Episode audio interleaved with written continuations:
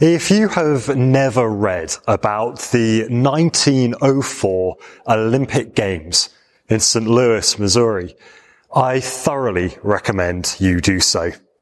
In particular, the marathon is worthy of your attention. A few things took place there which seem slightly out of keeping with our modern expectations. The first is that in 32 degree heat, there was only one water station for athletes to have a drink. The organizer wanted to conduct an experiment on the effects of dehydration, which to be fair to him, he was successful in. But it's the first two athletes across the line who caught my interest. The first of them was a guy called Fred Lorz, who started well, but after nine miles of the course, he dropped out. He got in a car and drove for the next 10 miles until the car broke down. And at that point, he got back out and started to run again, crossing the finish line in first place. He was later disqualified for having cheated, and in turn, the gold medal went to the second man across the line, a guy called Thomas Hicks. He was guilty of what we might consider a doping scandal today. He drank a blend of brandy and rat poison, which was intended to stimulate his nervous system. Needless to say, that wasn't a hugely successful strategy itself. Out of his mind and unable to walk, he was carried across the finishing line, having lost eight pounds in weight, and he almost died in the stadium. Now, why do I tell you about the 1904 Olympic Games? It's a fair question. The reason is that a marathon is not a bad thing to have in mind as we come to our Bible passage this lunchtime. We've been looking at the story of Gideon in the book of Judges, and as we come to the end of that story in chapter 8, we come to the span of the bulk of Gideon's life. He had his nighttime foray in idol smashing in chapter 6. He had his nighttime skirmish with the Midianites in chapter 7. And now in chapter 8, we see how he lived and how he led in the years that followed. And we'll see from his experience that life with God is a marathon, not a sprint. Our big theme for this series is spiritual warfare. And I suppose the message of today's passage is that we must be alert not just to winning the battles, but winning the war. There are no shortcuts in the Christian life. No car ride to take you 10 miles of the marathon route. If you try to cheat with the spiritual equivalent of brandy and rat poison, it will do you harm. And it will risk not just keeping you from finishing, but it will risk your life itself. Gideon, you see, was a man whose motivations and actions compromised him as he ran the race with the Lord. And we would do well to learn from his mistakes, but more so, we would do well today to learn of the Lord who bore with him and who carried him through. So two lessons for us today from Judges chapter 8 as we think about facing temptations and going the distance. The first is this. Your motivations must match your mission. And we're looking here at verses 1 to 21. This is the aftermath of the battle that we were looking at last week. If you remember, Gideon has gathered men from a few different tribes of Israel to go against the Midianites and the Amalekites and the other eastern peoples. And the Lord has whittled down his army until there were only 300 men to lead the attack. And without lifting their swords to begin with, the Lord had given them the victory.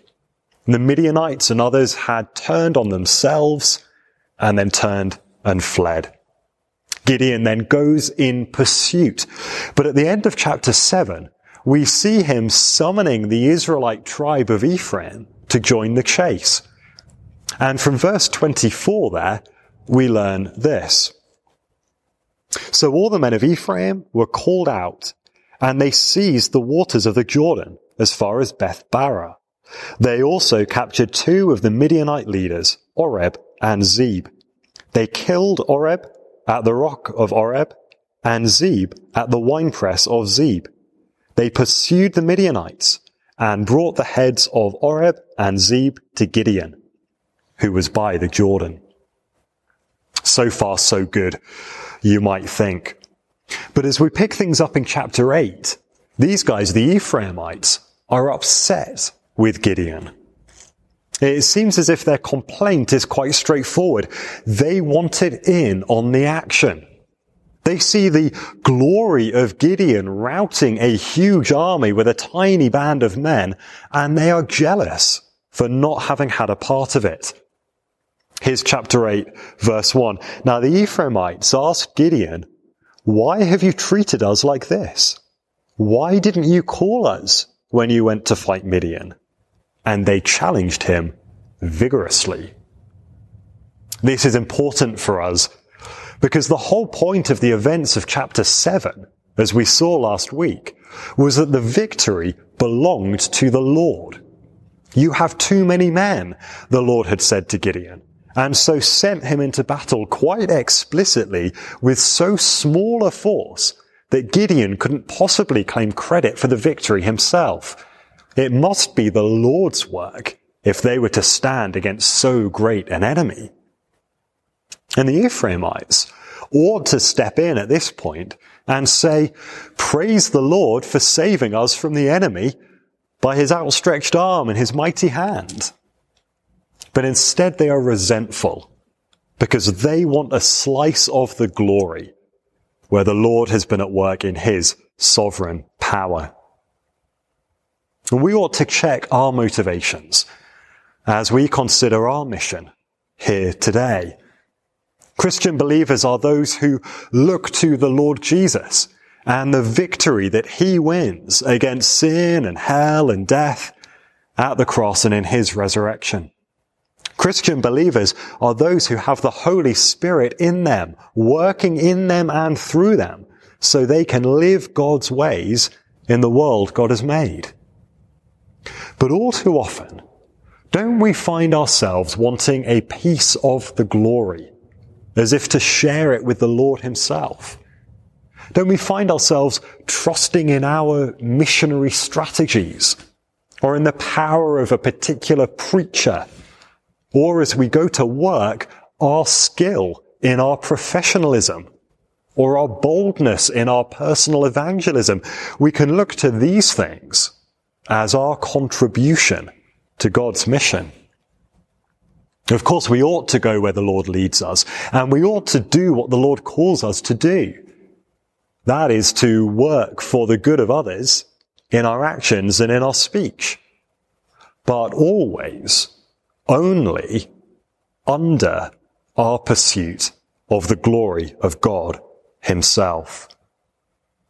Our mission is to make the Lord big to make him big in our lives through our own worship of him and our obedience to him, and to make him big in the world as we work for him and as we speak of him. Our motivation for that mission ought to be his glory alone. But often our motivations drift, so they no longer match our mission. We serve ourselves or we seek our own glory, which is where we started in chapter six with the exposing of our idols.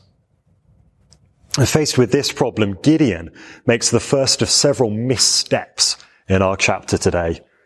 The Ephraimites have challenged him vigorously over their exclusion from the battle. But instead of correcting their motivations and reminding them of their mission, he replies instead with flattery. Uh, here's verse 2. But he answered them, What have I accomplished compared to you? Aren't the gleanings of Ephraim's grapes better than the full grape harvest of Abiezer? God gave Oreb and Zeb, the Midianite leaders, into your hands.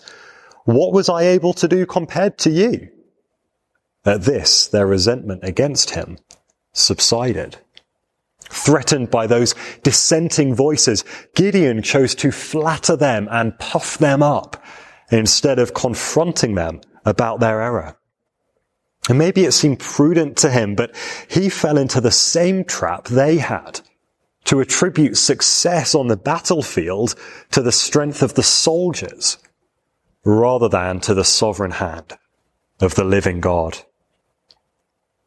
Verses 4 to 21 give another account of motivations not matching the mission. Tired and hungry, desperate even, Gideon's 300 men are still in pursuit of two Midianite kings, and they arrive first at Succoth and then at Peniel, asking for some nourishment from the Israelites there before continuing the chase. In both those towns, the people reply with a distinct lack of compassion and cooperation. They say, in effect, why should we give you sustenance before you've defeated these kings? If the Ephraimite complaint was that they had been excluded from the glory of the victory, the complaint here is that Gideon wanted the respect due the victor before he'd finished the job. We'll do something for you when you've done something for us, they seem to be saying. Now Gideon does get the job done. His exhausted 300 men put to death the final 15,000 troops from the eastern regions, meaning a total of 135,000 in all. He captures the two kings of Midian, and then he returns to Succoth and Peniel. For what? I wonder. To say, I told you so? To boast in his might and power? No, he returns to those towns in order to seek revenge. At verse 16 here, he took the elders of the town and taught the men of Succoth a lesson by punishing them with desert thorns and briars. He also pulled down the tower of Peniel and killed the men of the town. This is what you might call a teachable moment.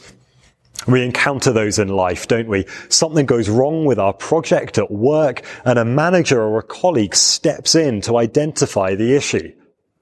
If that's happening in a healthy environment, the sum outcome is a positive one.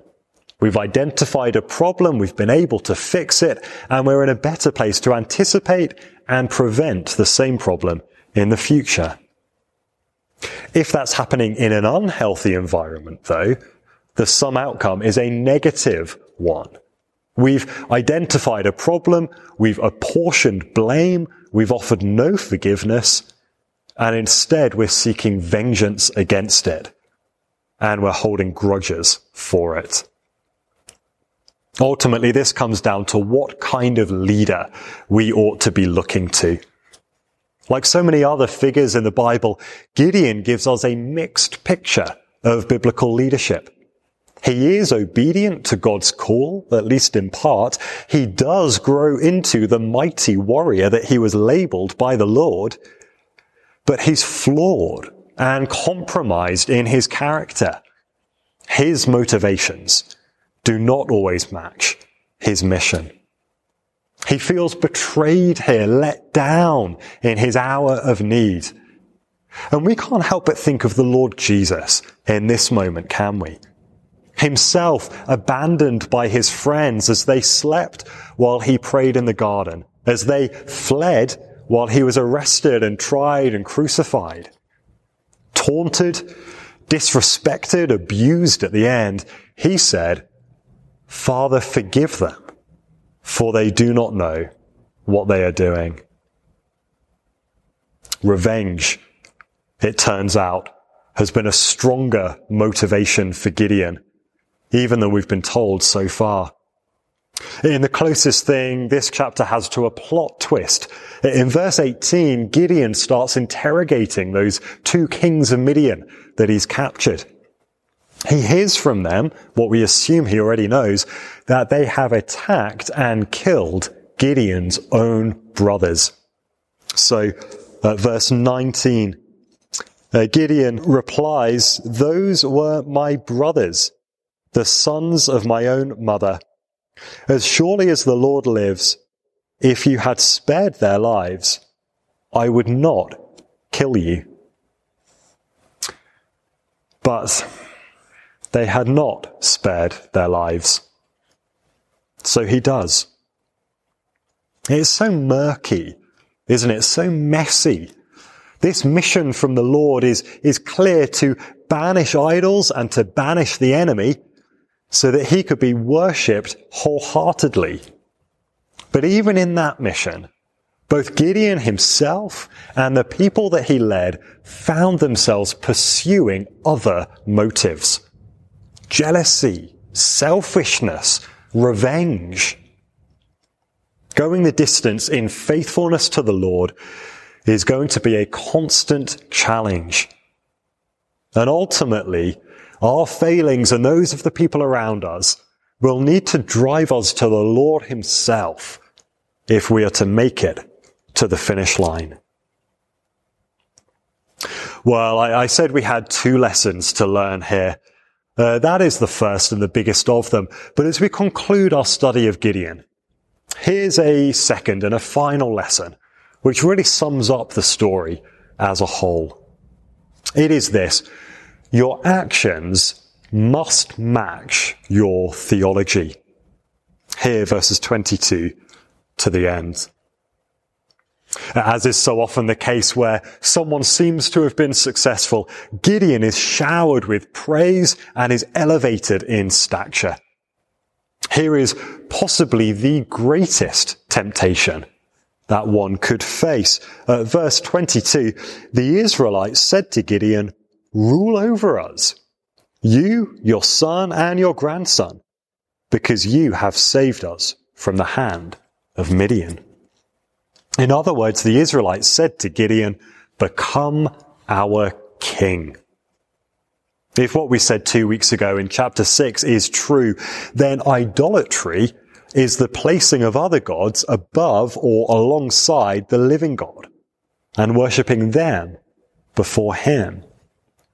And if that is the case, then the greatest idol we can face in our own lives is the idol of ourselves. Baal and Asherah in the time of the judges were gods of fertility. At least in sex and sensuality, we have those gods in our culture today.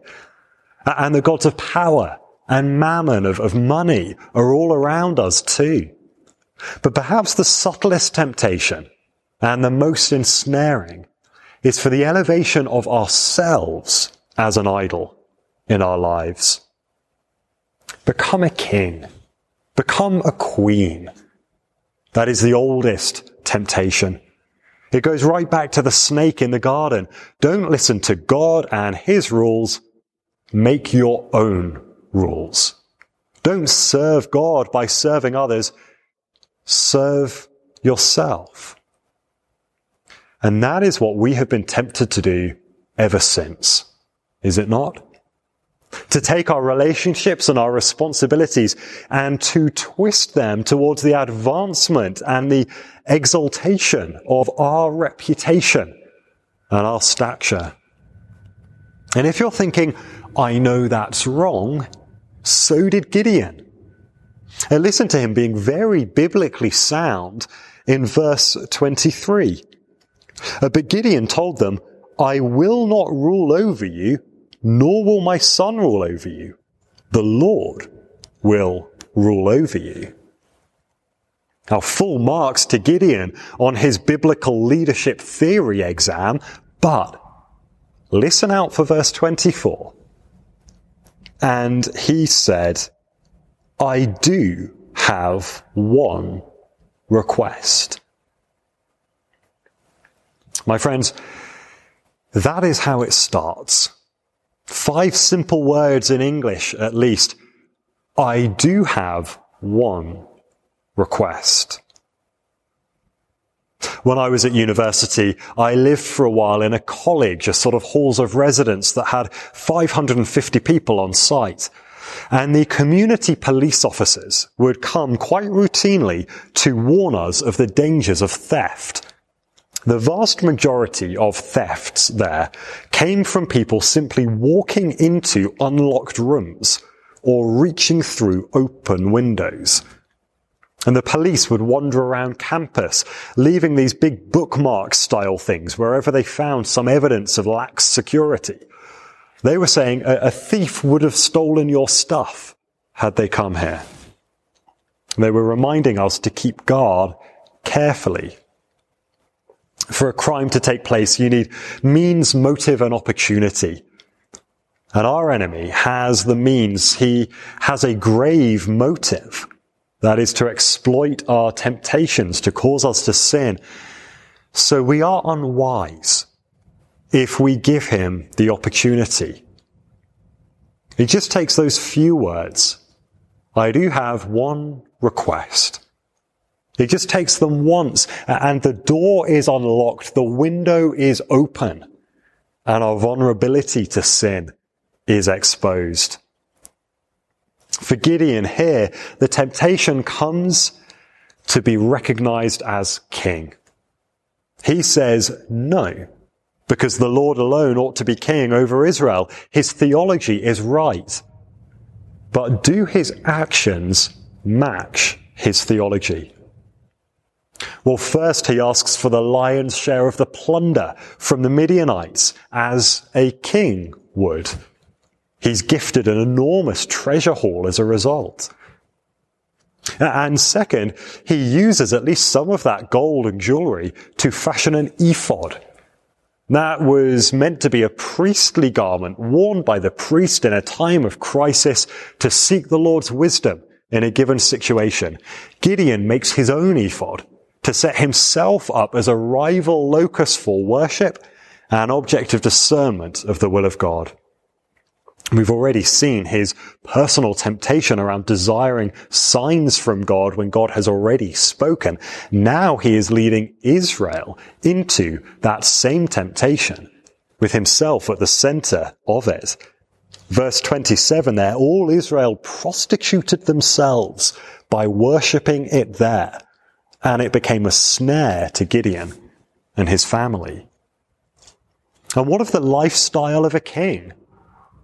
Here, verse 29. Jerubbaal, that is Gideon, son of Joash, went back home to live. He had 70 sons of his own, for he had many wives. His concubine, who lived in Shechem, also bore him a son, whom he named Abimelech. And what is lost in translation from the Hebrew is that the name Abimelech means my father is king. Riches, power, prestige, names. He may have rejected the title of king for himself, but if it looks like a duck, walks like a duck, and quacks like a duck, it probably is a duck. He was setting himself up as royalty. There was what we might call an integrity gap with Gideon. There was a gap between his theology and his actions. It is a gap that we would do well to keep close in our lives. Whether it is riches or power or prestige, or jealousy or selfishness or revenge, the temptation is all around us to chase idols and to make ourselves the idol in our lives. It'll be a lifelong battle for us to expose and then to counter these temptations and sins in our lives. But the story of Gideon is the story of the Lord winning the battle on our behalf, even in the midst of our deepest weakness.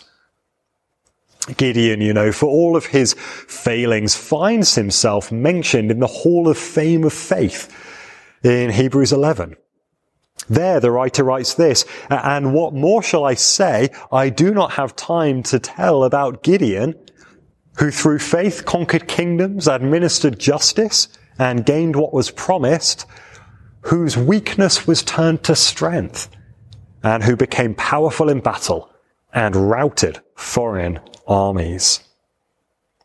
And the writer there attributes even those acts of faith to the great saving act of God in history through his son. It's a reminder for us as the race is still ongoing in this marathon of life by faith that while there are no shortcuts, there is one who spurs us on by his spirit and who carries us across the finish line in the arms that were outstretched on the cross for our sake. So as I close here, let me leave you with a few words from a song to reflect on and perhaps to turn to prayer. It's a great old hymn. It goes like this. Hasten on from grace to glory, armed by faith and winged by prayer. Heaven's eternal days before thee, God's own hand shall guide thee there. Soon shall close thy earthly mission. Swift shall pass thy pilgrim days. Hope soon change to glad fruition. Faith to sight and prayer to praise.